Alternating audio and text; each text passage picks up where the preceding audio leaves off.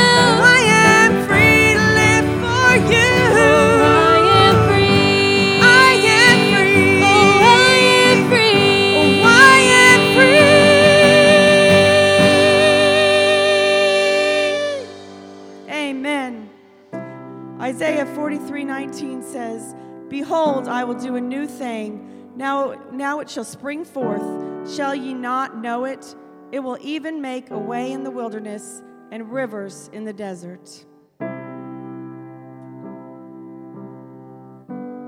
Amen. He is here this morning. Thank you, Jesus.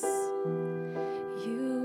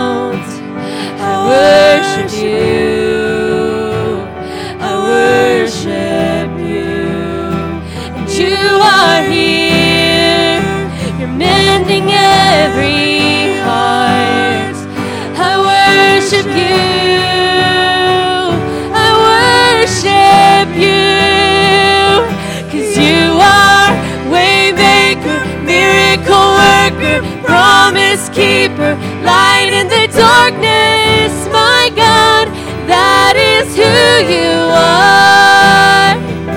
Oh, you are waymaker, miracle worker, promise keeper, light in the darkness, my God, that is who you are.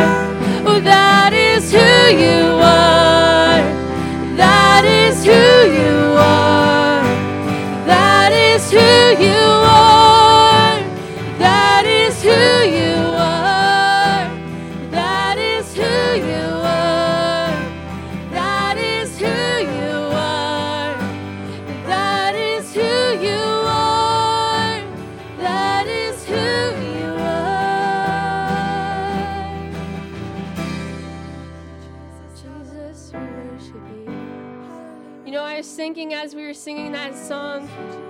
are here, you're working, you are here, you're moving. You don't have to be in the church to feel his presence. You don't have to physically be here with us to feel him moving, to feel him working, to feel him healing your life. He's there in your living room, he's there in your kitchen, he's there in your bedroom, wherever you are. If you're at work right now and listening, he's with you. You don't have to be in the church, you are the church.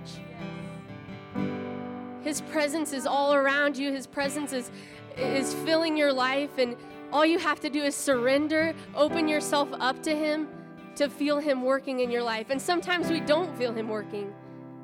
But that doesn't mean that he's not there. He's still there.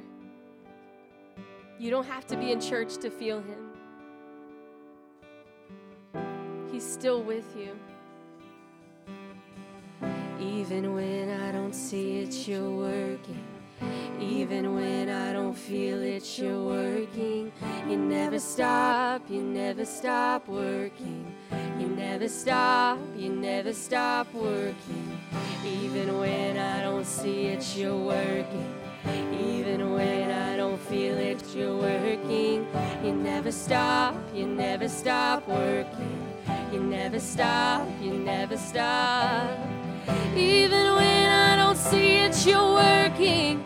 Even when I don't feel it, you're working. You never stop, you never stop working. You never stop, you never stop working. Even when I don't see it, you're working. Even when I don't feel it, you're working. You never stop, you never stop working. You never stop,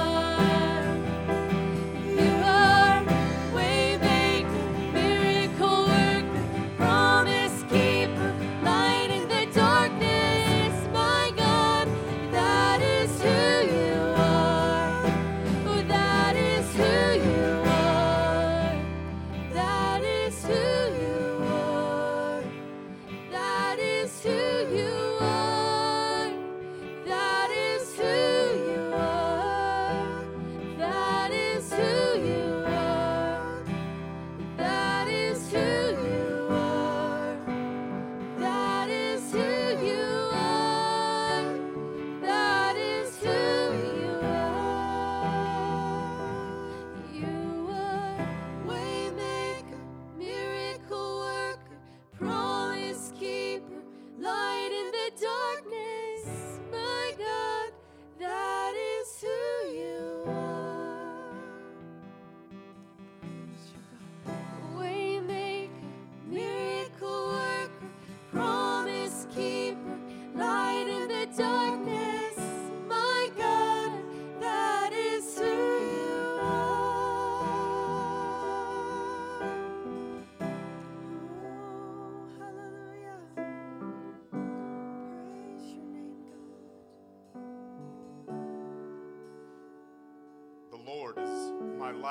my salvation.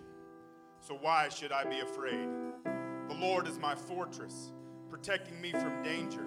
So why should I tremble? The one thing I ask of the Lord, the thing I seek most, is to live in the house of the Lord all the days of my life, delighting in the Lord's perfections and meditating in his temple. Hear me as I pray, O Lord. Be merciful and answer me. My heart has heard you say, Come and talk with me. And my heart responds, Lord, I am coming. Even if my father and mother abandon me, the Lord will hold me close. Yet I am confident that I will see the Lord's goodness while I am here in the land of the living. We will see the Lord's goodness in the land of the living. Hallelujah.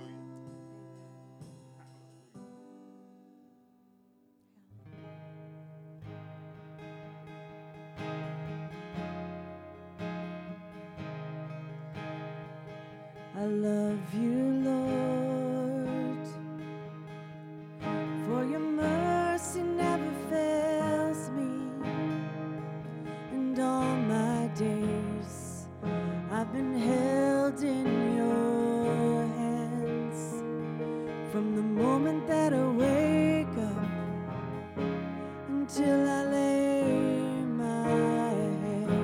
I will sing of the goodness of God.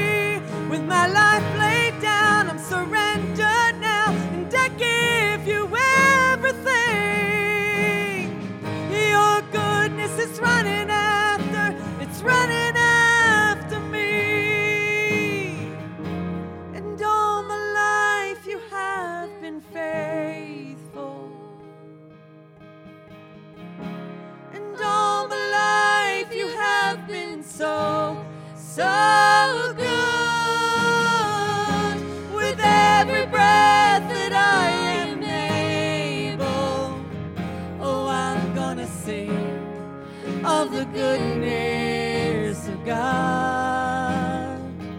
Oh, I will sing of the goodness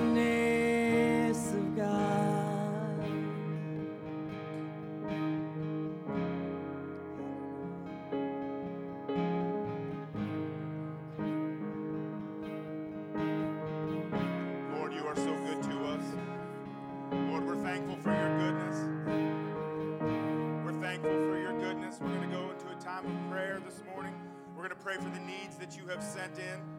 We're going to pray for the needs of the church, the needs of the people. But before we do that, I don't think we're done with that song yet. I, I want to sing that again. I want to sing at least that chorus again about the goodness of God. That all my life He's been faithful. Even when I don't see Him working, as the previous song said, we know He's working. So let's spend just a little bit more time. Let's sing that chorus again, can we please?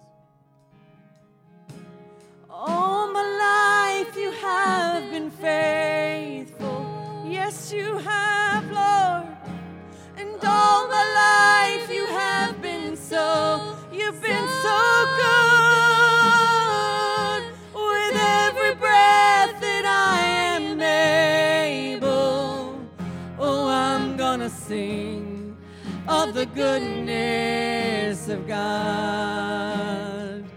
Yes, I'm gonna sing of the goodness of God. Can you feel His goodness in your room today? Sing it. Your goodness is running after, it's running after me. Your goodness is running after, it's running after me. With my life laid down, I'm surrendered now. I give you everything. Your goodness is running after, it's running after me. Your goodness is running after, it's running after me. Your goodness is running after, it's running after me. With my life laid down, I'm surrendered now. I give you everything. Is running after, it's running after me. And all my life you have been faithful. You're so faithful, Lord. All my life you have been so, so good. With every breath that I am able, oh, I'm gonna sing of the goodness of God. Yes, I will sing of the goodness of God. Hallelujah.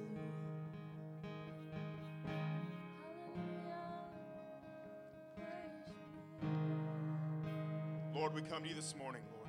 Lord, we come to you and we thank you first and foremost for your goodness. Lord, for your presence that we feel with us. Lord, we know that you are with us. We know that you have promised you will never leave us nor forsake us. We know that you are here with us. Lord, I pray for the needs that have been coming in. Lord, I pray for John this morning. God, I pray that you would touch him. God, I pray that you would give him a healing in his body. Lord, right there in his hospital bed. God, right now that you would touch him. God, I pray, Lord, we speak life and we speak healing and we speak peace and we speak hope and we speak joy over him in the name of Jesus Christ. We speak health and we speak life and healing in Jesus' name over John. Touch him right now. Lord, I pray for Ralph this morning. Lord, Lord, as he's had surgery, God, Lord, I pray that you would touch him.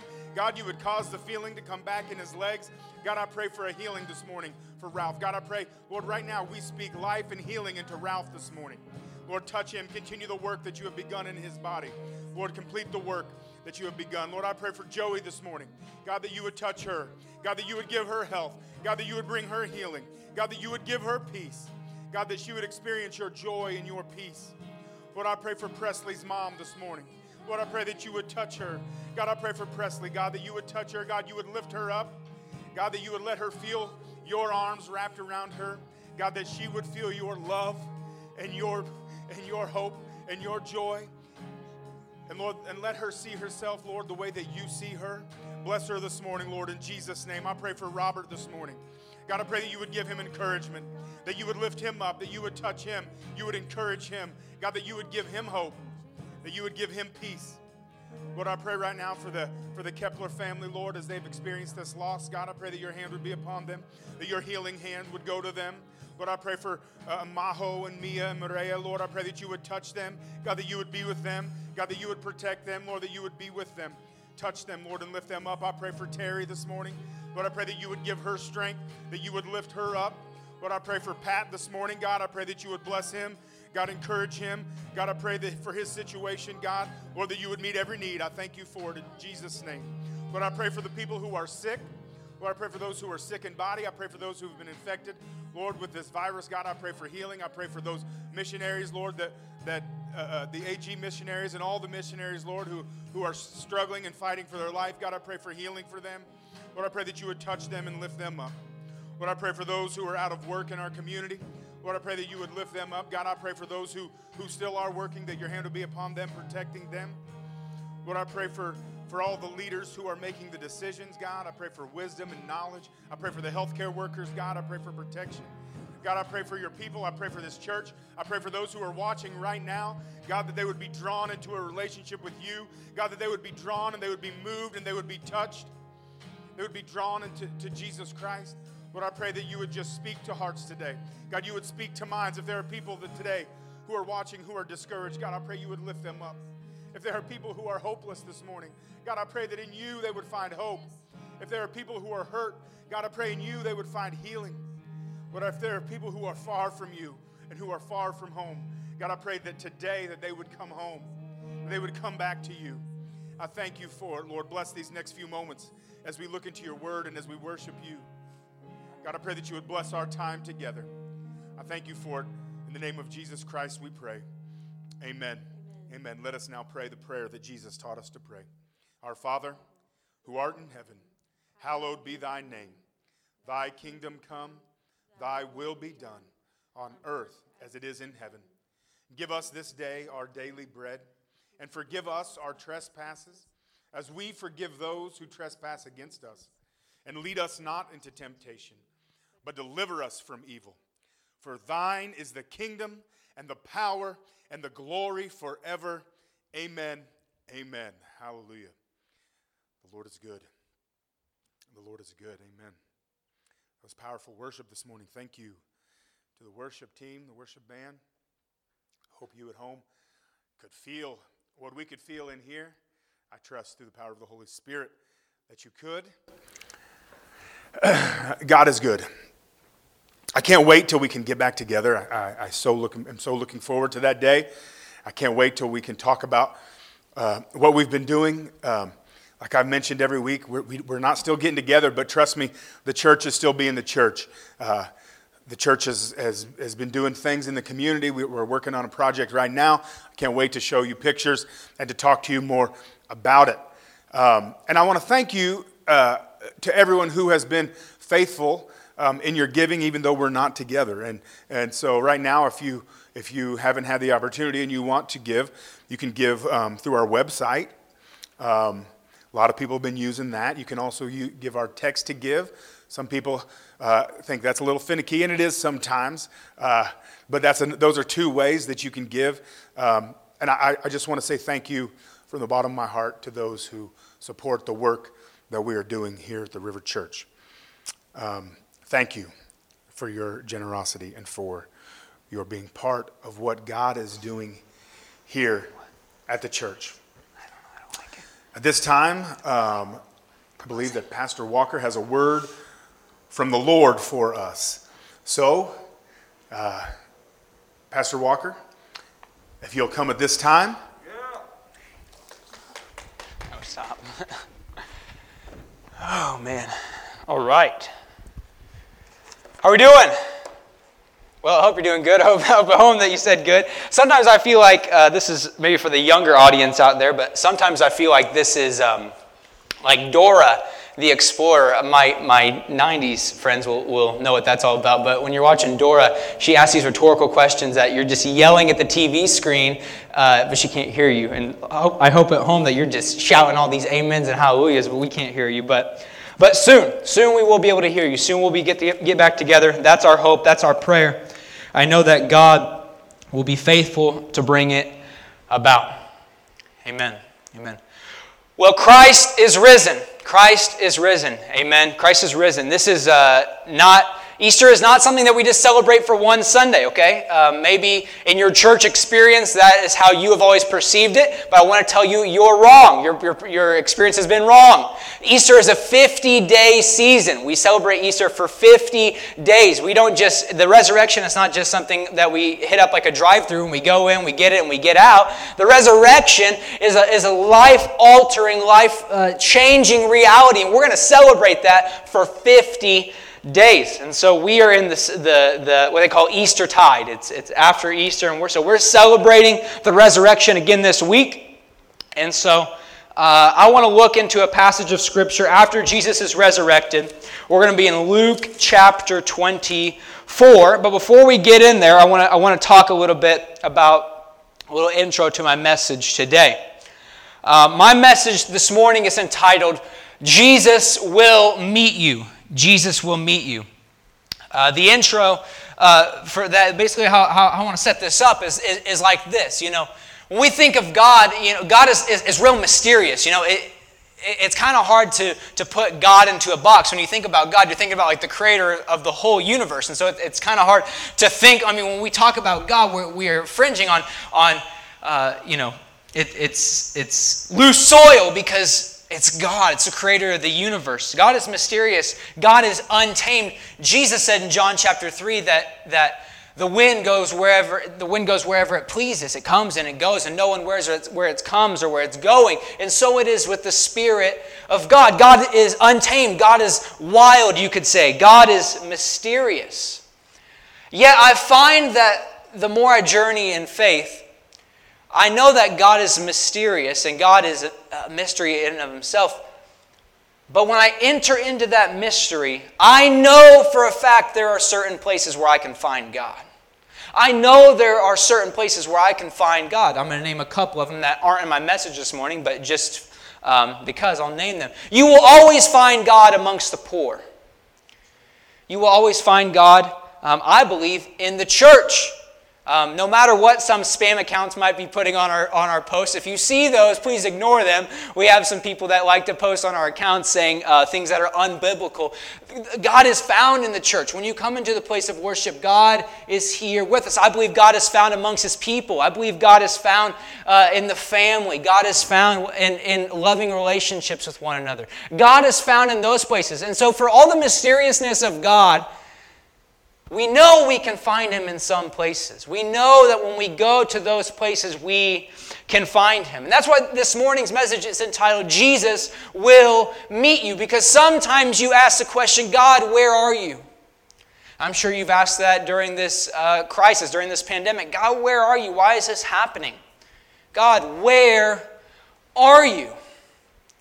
And this was the very question that many of the disciples were asking after Christ was crucified. You see, Jesus was, we, we understand Jesus on this side of Easter after the resurrection. But you've got to put yourself, put on your imagination, your, your thinking caps, as uh, you know, elementary school teachers might say, and just put yourself in the shoes of the disciples for a minute. This was their best friend, their leader. They thought that he was the Messiah, the one that would deliver them from Roman oppression. They thought he was the one that would deliver them from all their fears and all their anxieties and all their worries. And they saw him brutally tortured and killed and hung upon a wooden cross. They saw him agonizing in pain, mocked upon, spit upon. All of their dreams and hopes and all the investment and the three years of energy and time they had put into this one man shattered, broken. Their best friend left for dead. And they had to be asking themselves, God, where are you? God, where are you in this moment? God, we trusted you. God, we thought he was the guy. We thought that he was the one. And that's where we find ourselves starting in the story in Luke chapter um, 24. Christ is resurrected, but these disciples in this story, starting at verse 13, they do not know that he's resurrected yet. And they decide to go for a walk outside of Jerusalem to the city of Emmaus, and they are in despair. They're in a depression of sorts, discouragement. And Jesus meets them there. Let's, let's dive into it. That same day, two of Jesus' followers were walking to the village of Emmaus, seven miles from Jerusalem. As they walked along, they were talking about everything that had happened. As they talked and discussed these things, Jesus himself suddenly came and began uh, walking with them. But God kept them from recognizing him. He asked them, What are you discussing so intently as you walk along? They stopped short, sadness written across their faces. Then one of them, Cleopas, replied, You must be the only person in Jerusalem who hasn't heard about all the things that have happened here in the last few days. What things? Jesus asked.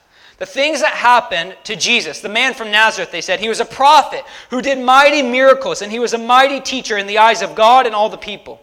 But our leading priests and other religious leaders handed him over to be condemned to death, and they crucified him. We had hoped he was the Messiah who had come to rescue Israel. This happened three days ago.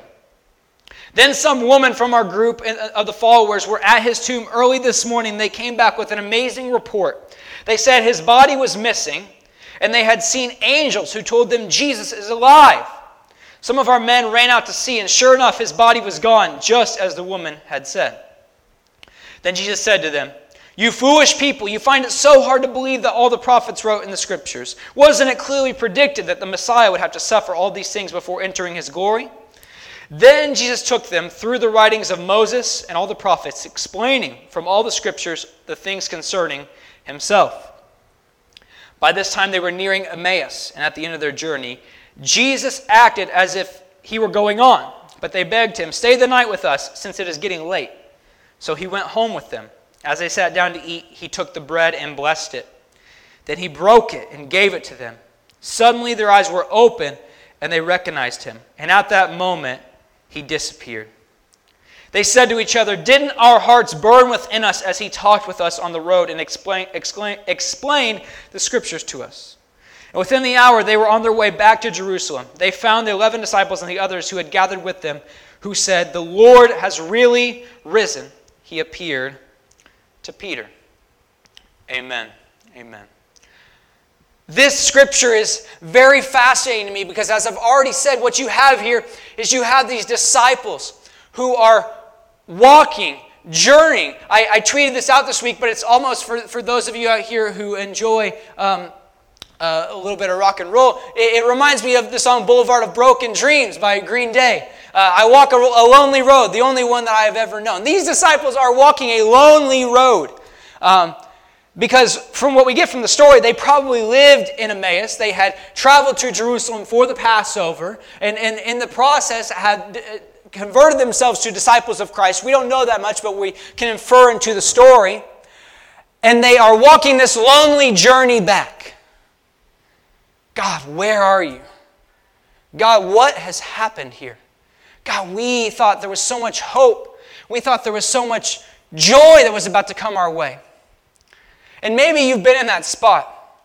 I don't want to say maybe, you probably have been in that spot. Where there was, in your expectation, there was so much joy and happiness and hope coming your way. There was, there was memories to be made and there was a life to be lived. There was a, a child to be had or a, a marriage to be lived out. There was a, a, a friend to experience life with. And it came to a crashing halt. It came to a, to a, a quick end. And we don't know why. And it's in those moments that we say, God, where are you? It's in those moments that we ask God these painful questions. It's in our place of pain that we cry out to God God, where are you? Why have you allowed this thing to happen? But what this story teaches us is that God is present. I told you that there's certain places where we can always find God. There are certain places where Jesus will meet you. In the first place I want to talk about in this story that he will meet you is in your pain. God will meet you in your brokenness. The scripture teaches us in, in Psalm chapter 34, uh, verse 18, that God is near to the brokenhearted. That, that those who are brokenhearted, those of you that have had heartbreak, those of you that have had pain, God is near to you.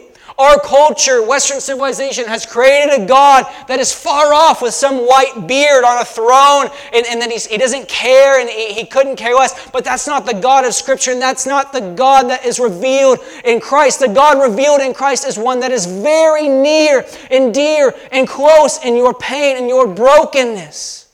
God is there speaking healing and life into your life, into your situation, and in the situation of these two disciples on the road to Emmaus.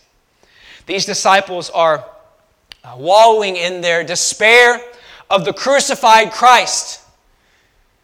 They, they turn to Jesus, and sometimes I, I love this part because Jesus is asking questions, I believe intentionally, because he wants to hear their testimony about what has happened. But sometimes we give a response like the disciples give to them. He says, You must be the only person in Jerusalem who hasn't heard about the things that have happened here in the last few days. In other words, are you oblivious? Are you oblivious to the hurts? Are you oblivious to the pain? Are you oblivious to the terror and the torture that had just happened? And sometimes we, we can look at God. Listen, let me tell you something. God God, God is big. God is bigger than your doubts and your questions and your fears, okay? And so you can approach Him, you can come to Him with these kinds of questions. And sometimes I just got to ask God, God, are you oblivious to all this pain going on around? God, are you oblivious to the pandemic going around? God, are you oblivious to the situations of pain and sorrow going on in the world? God, are you, are you the only one who hasn't heard about these things in the past few days? This is the kind of question they ask him. Jesus says, What things? I love Jesus' response always. Notice how Jesus always responds a question with another question. That seems to be God's MO. And so they tell him about these things. And it's in the moment that they are, are, are sorrowing over the crucified Christ, that the risen one is there in their midst, and they do not recognize it. It's in their pain, it's in their situation that the risen Christ comes to meet them.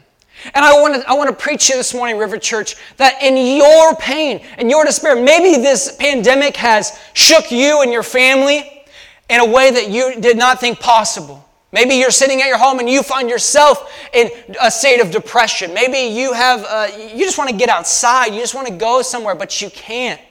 Maybe you feel lonely. Maybe you feel depressed. Maybe you feel like the situation you're in is one of doubt, depression, or discouragement. I want to tell you that Christ is risen, and He is risen indeed. He is no longer in the tomb, but He is alive forevermore. We're not talking about a God that is dead, but one who is very alive, alive forevermore, and He will speak into your situation, into your life, and where He will meet you. Jesus will meet you. It's in your pain. It's in, it's in those times where, where you don't know where to turn that Jesus will meet you.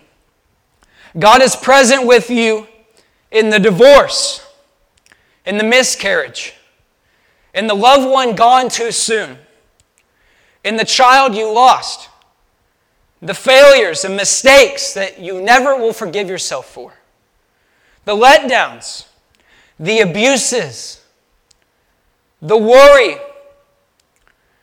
the times you can't sleep at night, the financial situations, the burdens that you don't know how you will carry. Christ is with you, and Christ is for you. Romans teaches us that if God is for us, then who can be against us? Christ is for you this morning. Christ is risen, and he will speak in to your pain if you open up to him. These disciples here, they open up to Christ. They become vulnerable to Him. They have a conversation about what has hurt them. Oftentimes, we want God to heal us and we want God to speak into our pain. But God cannot heal you if the only you that you present to Him is a fake you. If, so, if we were all here, I would just say, Come on, somebody, because that's real talk. That's real talk. God cannot bless and God cannot heal the you that's on the inside if you will not become vulnerable and expound that you, that real you, the inside you, the one that you never let anyone see. If you don't let God have that, if you don't let God see that, then how can He heal it? How can He speak into it? How can He, how can He, uh, how can He bless it and heal you if you don't become vulnerable to Him? These disciples become vulnerable to Christ. And it's in their vulnerability that He speaks to them. He speaks to them. And we're going to get to this a little bit later, but at the end, he said, they say, Didn't our hearts burn within us as we talked to him? You see, the places that we are hurt and the places that we have pain, we're burned, right? We're burned in a, a particular way. God takes the things that have burned us and He flips that burn. And it's a different kind of burn. It's the burn of the Holy Spirit inside of us. It's, it's that fire of the Holy Ghost that we're going we're gonna be talking about in, in, in 40 days. It's a different kind of fire. God can take those things that have hurt you and replace it with His Spirit, replace it with a, with a new day, a, a new beginning, a new creation. We have to become vulnerable and, and expose ourselves to God. And when we do that, God doesn't disobey our trust. I, I, I'm spending a lot on this point, but it's very, very important for you to understand. Maybe you have become vulnerable to someone in your life and they have destroyed your trust. Maybe you have opened yourself up to someone only to have your heart broken. Maybe you have laid yourself bare before someone just to have them leave you. Well, let me tell you something. God is not like that. God will never leave you nor forsake you. And when you become vulnerable before God, He will never break your heart. He is the Alpha and the Omega, the one who was and is and is to come, ever present in our times of trouble, near to the brokenhearted, a father to the fatherless, a help to those who have none, hope where there is none. Let God speak into your life this morning. I'm praying for you. I'm praying that you would open up and allow God to speak into the pain and transform it for His glory and for your good. Because you weren't meant to carry it. You weren't meant to carry the pain and the sorrow. And now there were these disciples. These disciples um, were, were meant, God had a plan for their life. But Je- there's a reason Jesus appeared to them because He wanted them to go back. He wanted them to go back to Jerusalem and to begin the work that He had for them. Oftentimes, we can't do what God has called us to do if we're still carrying on to the things that have hurt us and broken us. We have to let God heal us, to heal us from the inside out. They didn't know resurrection yet. And so that's why, I mean, they would not be despairing if they knew that Christ was resurrected. Had, they didn't know resurrection yet, and some of you don't either. Some of you in your places. A lot of times, I think it's very, the, the, the paradox of Easter is interesting, right? Because we know Christ is resurrected, and that is great hope. That is amazing. Resurrection is great truth and great hope for every blade of grass, for every part of creation, for every human, for every single one that has lived. Resurrection is great hope. We have a great hope. Yet, in the middle of that hope, we, we are resurrection people living in a world of Good Friday and Holy Saturday. We're resurrection people that still live in a world of death and torture, of chaos and suffering, of silence and, and hanging in the balance of God, where are you? That's where we live, and that's where these disciples live. They hadn't experienced resurrection yet, and neither have we. But we know that there is a day that is coming where every tear will be wiped away, where God Himself will come and will be King of His people, where God will come and He will wipe away every tear, every sorrow, every ounce of pain. And in that day, we will experience full resurrection. We will experience the fullness of life as God intended it. We will experience the fullness of His creation. And that coming day is a day where all pain and all sorrow will be wiped away. These disciples are confronted with the resurrected Christ. Their hearts burn, not out of pain, but out of love. a love they've never known, a love that is there and available to them. And in your pain and your sorrow, God's love is reaching out to you this morning. Open yourself up. Open yourself up to Him and His love and let Him heal you. Let Him heal you of your shame, of your guilt, of your sin, of, of your addictions, of your shortcomings, of your abuses, of all the things that have happened to you. Let Him heal you this morning. Let Him heal you for His glory and our good. Amen. Amen. The second place this morning that Christ will meet you. Uh, that, was, that was some heavy stuff there I just, I just preached. It was some heavy stuff, but it's also hopeful. It's hopeful. We have resurrection power. So uh, I want, but I want to steer it a little bit um, away from the heavy stuff and more into, into um, some, some, ap- some applicable things. The second place that Christ will meet you, according to Christ Himself, is in the Scriptures. Jesus says there in the middle, you foolish people, verse 25, you find it so hard to believe that all the, what all the prophets wrote in the scriptures. Wasn't it clearly wrote in, uh, or clearly predicted, excuse me, that the Messiah would have to suffer all these things before entering his glory? Then Jesus took them through the writings of Moses and all the prophets explaining from all the scriptures concerning himself. The second place that we will find Christ is when we look into the scriptures. And I can say that with clear certainty because Jesus teaches us in John chapter 5, starting with verse 39. He's talking to the Pharisees here, and he says this You search the scriptures because you think they give you eternal life, but the scriptures point to me. Jesus says, you, in, in layman's terms, you read your Bible because you think your Bible will give you eternal life, but actually the purpose of the Scripture is to point to Jesus. The, the point of the living Word is to, uh, uh, sorry, of the written Word is to point to the living Word. John teaches us that Jesus is the Word of God. In the beginning was the Word, the Word was with God, and the Word was God. The job of the written Word is to point us to the living Word. And so when we read the Scripture, we, we pour into the Scripture. I said this is applicable because this is something that you should be doing. And with quarantine, you've got a lot of time to do this. When we look into the scripture, the scripture is, is a signpost. It's, it's a sign on the right side of the road. You know, you're driving down the highway and you think, man, are we there yet? You come up to the sign, it says, you know, Kansas City, 35 miles or whatever, right? It's pointing you, keep going in this direction and you will reach your destination. The scriptures are a signpost, they are a sign that are pointing us to Jesus is pointing us to Christ. Christ is, taught, is saying that all of these scriptures in the Old Testament, Genesis through Malachi, all of the scriptures that, that they were revealed to the people of God to point us to the coming Savior, to point us to the Messiah. I would have loved to have been a fly on the wall during this conversation. Jesus expounds upon the scriptures. You know, uh, we, we get up here and we try our best to preach a sermon, but that's nothing compared to what Jesus does here. He, he shows them in the Old Testament how they are written about Him. They show, or He shows them in the Old Testament how His coming was foretold.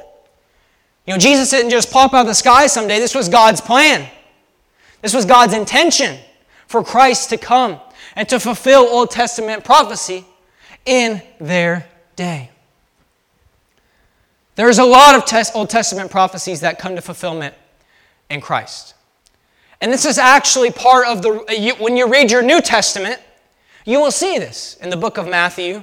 Matthew will say things like, All this came to, came to pass to fulfill Old Testament scripture here, right? And the day of Pentecost, whenever the, the uh, sorry, early church father Peter gives his sermon, he quotes the prophet David. In, in, in, in a, a passage that David wrote that was prophesying the coming of Christ. You will not allow your Holy One to rot in the grave. All of the scripture, the Old Testament. You know, some people come to me and say, Walker, what, what about the Old Testament? What, and I say, what about it? It is a signpost. It is a, a, a book that is leading us to our Savior, showing us our sin, showing us our shortcomings and our failures through these journeys of people, but then also prophesying that there one day would come one that would deal with evil once and for all, that would deal with sin once and for all. And that one coming, Jesus says, I am him. I am the Messiah. I'm the one who's come. I'm the one who's come to get rid of sin and evil. So, where can we find Christ? In the scriptures. We can find him when we read the Bible. We read the Bible through the lens of Christ. We are looking actively in the pages, saying, How does this lead me to Christ? Because I want to, I want to make this very clear. There are many atheists who read the Bible. Richard Dawkins knows this book front to back, but that doesn't mean that he's saved, doesn't mean he knows Christ. Okay? We have to have a, a, focal point. We have to have a direction. We have to have a compass or a guide, you might say, on how we are to read Scripture. Because many people have read this book and got it wrong. But what this book should do is lead you to the Savior. It should lead you to Christ. When we read the Word, we're looking to say, okay, Jesus, show me what I should find in this reading. Show me how I can know you in a deeper way. Jesus, show me because he says it very clearly here. The scriptures were written about him. So I need you to show me, Christ. I need you to show me. And Jesus said this. I love, I love this promise in scripture in John chapter 14. Jesus said, It's better I go away because when I go away, I will spend, send you the Comforter, the Spirit of truth, and He will guide you into all truth. He's going to guide us into all truth. That's a beautiful thing. So when you're reading the Word, ask God to give you the Holy Spirit to guide you into all truth so you can see Jesus in everything. I last thing I'll say on this point is this is that in the, in the book of John, we have at the beginning, uh, John is a character, John the Baptist, I should say. John the Baptist is uh, uh, a character that came before Jesus as kind of um, the, you know, you might think of like a, a, a, a, parade, right? In every good parade, there's like the people that come before the actually, uh, the actual members of the parade. So I, I, had the, I, had the, honor of going to the Chiefs parade uh, when they won the Super Bowl. Praise God. Praise God. We all know that the Chiefs, the Chiefs needed, needed to win the Super Bowl before the world ended, right? Um, excuse me, I got a runny nose this morning. Um, it's, not, it's not the Rona, I promise. Um, John the Baptist was like those lame cars that drove in the beginning before all the players got there. I'm just, John, I'm just kidding. John the Baptist is not lame. Jesus said that John the Baptist was the greatest preacher who ever lived, so that, that counts for something, right? John, I, am getting off track here. I want to say this is that John the Baptist's role was to point to the coming king. He says this, he says, I am a voice shouting in the wilderness, clear the way for the Lord's coming. John the Baptist's role in relation to Jesus is what the Bible's role is in relation to Jesus. The Bible says, here is the coming Messiah. The Bible says, here is the one that the prophets have foretold about. And so we read the Bible, and the Bible says, Jesus is coming. We read the Bible, and the, and the Bible points us to the risen Christ. And so we find Jesus in the Scriptures. We find Jesus in the Scriptures. That's what he tells these disciples on the road to Emmaus. So they're walking along. Jesus has already uh, has spoken to them, and he's spoken to their pain. They're being healed on the inside. Jesus gives them a little Bible study lesson. This is how the Old Testament scriptures speak of me. And then lastly, they go home. And Jesus acts as if he's going to go on his way.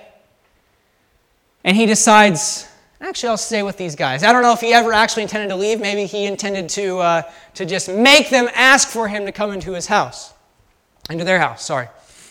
Well, Jesus goes in and they begin to have a meal. They begin to go uh, together into this time of eating. And it says this As they sat down to eat, verse 30, as they sat down to eat, he took the bread and blessed it. Then he broke it and he gave it to them. Suddenly, their eyes were open and they recognized him. And at that moment, he disappeared. The third place I want to talk about this morning that you will always find Christ, the third place where Jesus will always meet you, is at the Lord's table, is in the breaking of the bread, and the blessing of the cup. We do weekly communion here at the River Church. Well, we did, anyways, whenever we were together. It just doesn't feel right to do it digitally, although we are going to do that today. So I guess if you're not prepared, we put a little thing out on Facebook. But if you're not prepared, you can get up now and go find some Coke and Doritos or something like that, and maybe maybe that can maybe that can fill the spot or whatever. Uh, I'm just playing. I'm just playing. But we do weekly communion here at the River Church, and we don't do weekly communion because we're a bunch of Catholic wannabes. we don't do weekly communion because we're just so religious and uptight.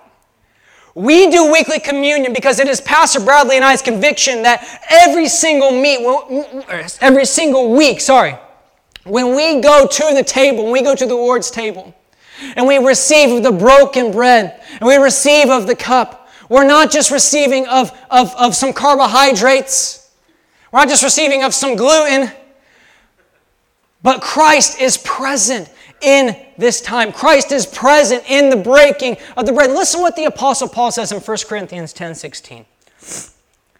He, he's going on this, this little tangent about idols and whatnot, but in the very middle of it, he says this very interesting phrase. He says this Is not the cup of thanksgiving for which we give thanks a participation in the blood of Christ?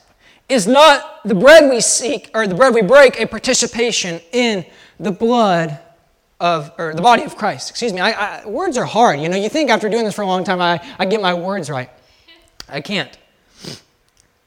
The cup we drink is a participation in the blood of Christ. The bread that we break is a participation in the body of Christ.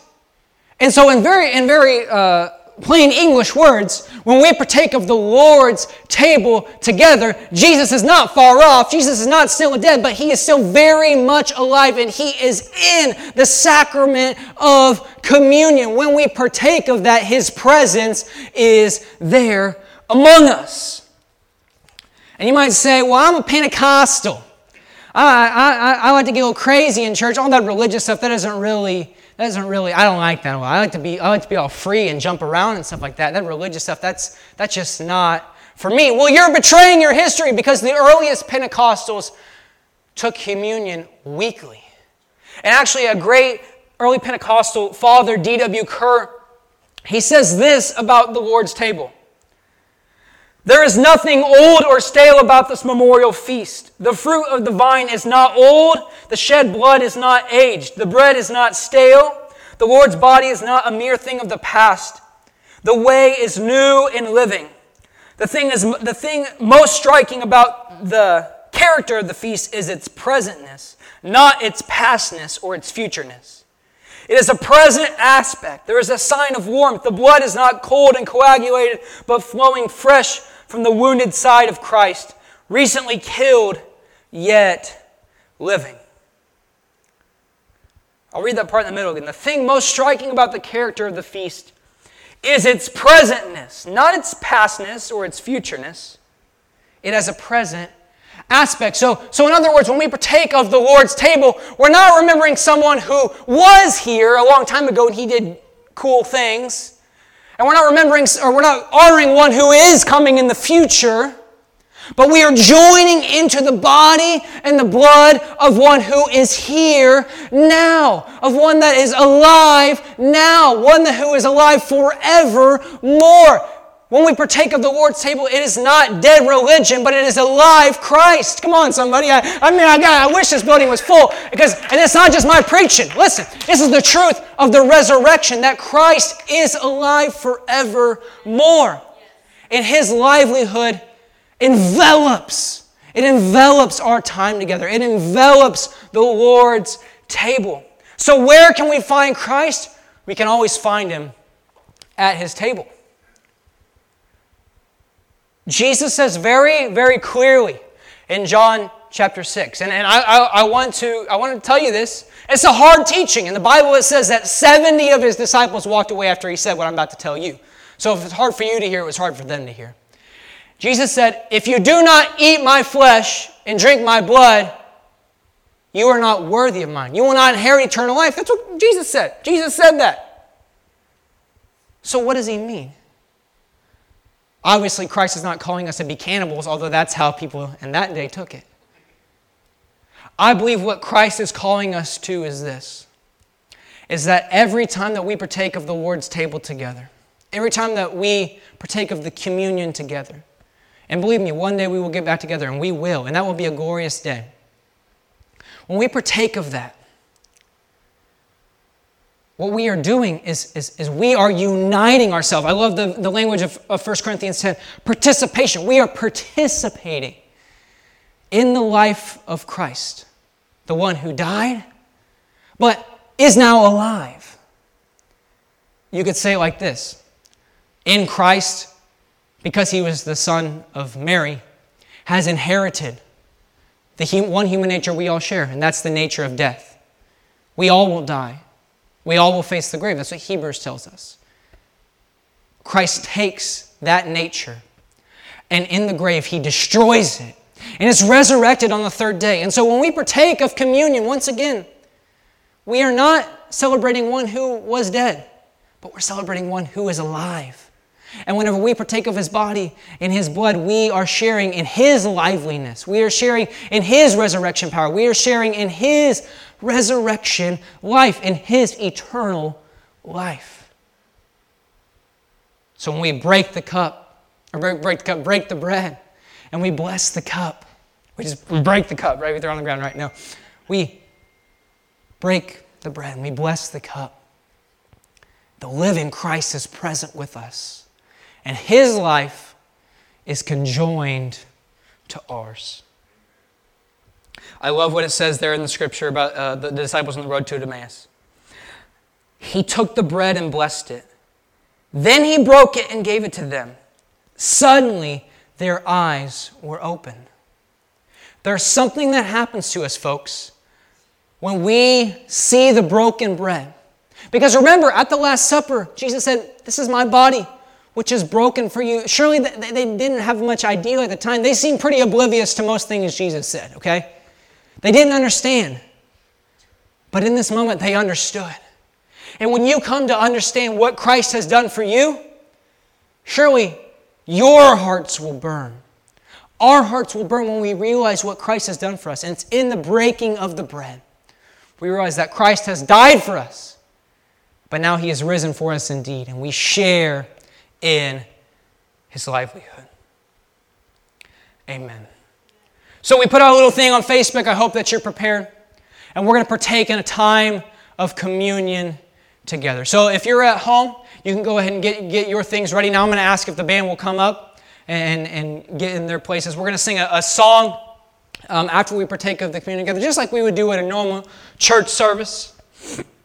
But if you have your stuff uh, with you, I'm going to go ahead and ask that you would get it ready to go. I'm going to be reading from 1 Corinthians, the 11th chapter. Right after I get my uh, bread and cup.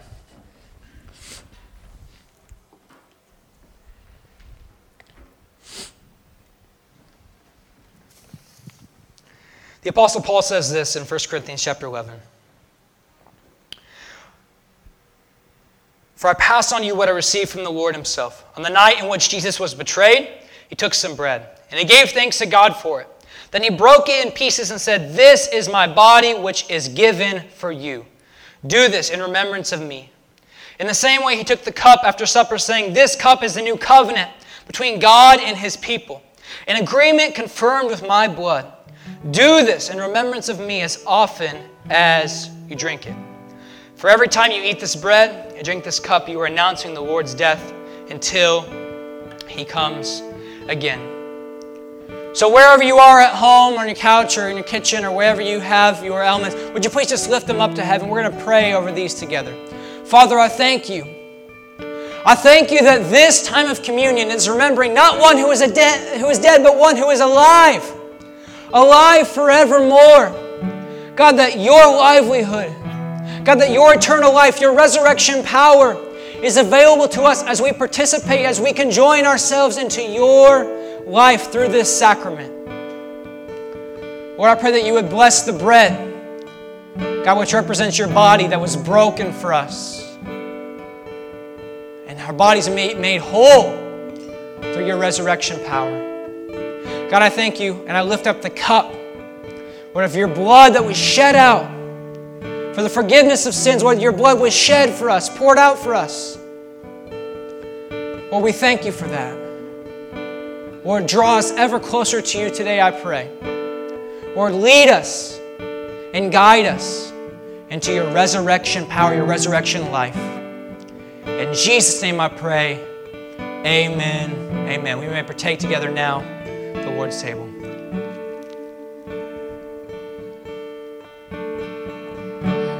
take the bread.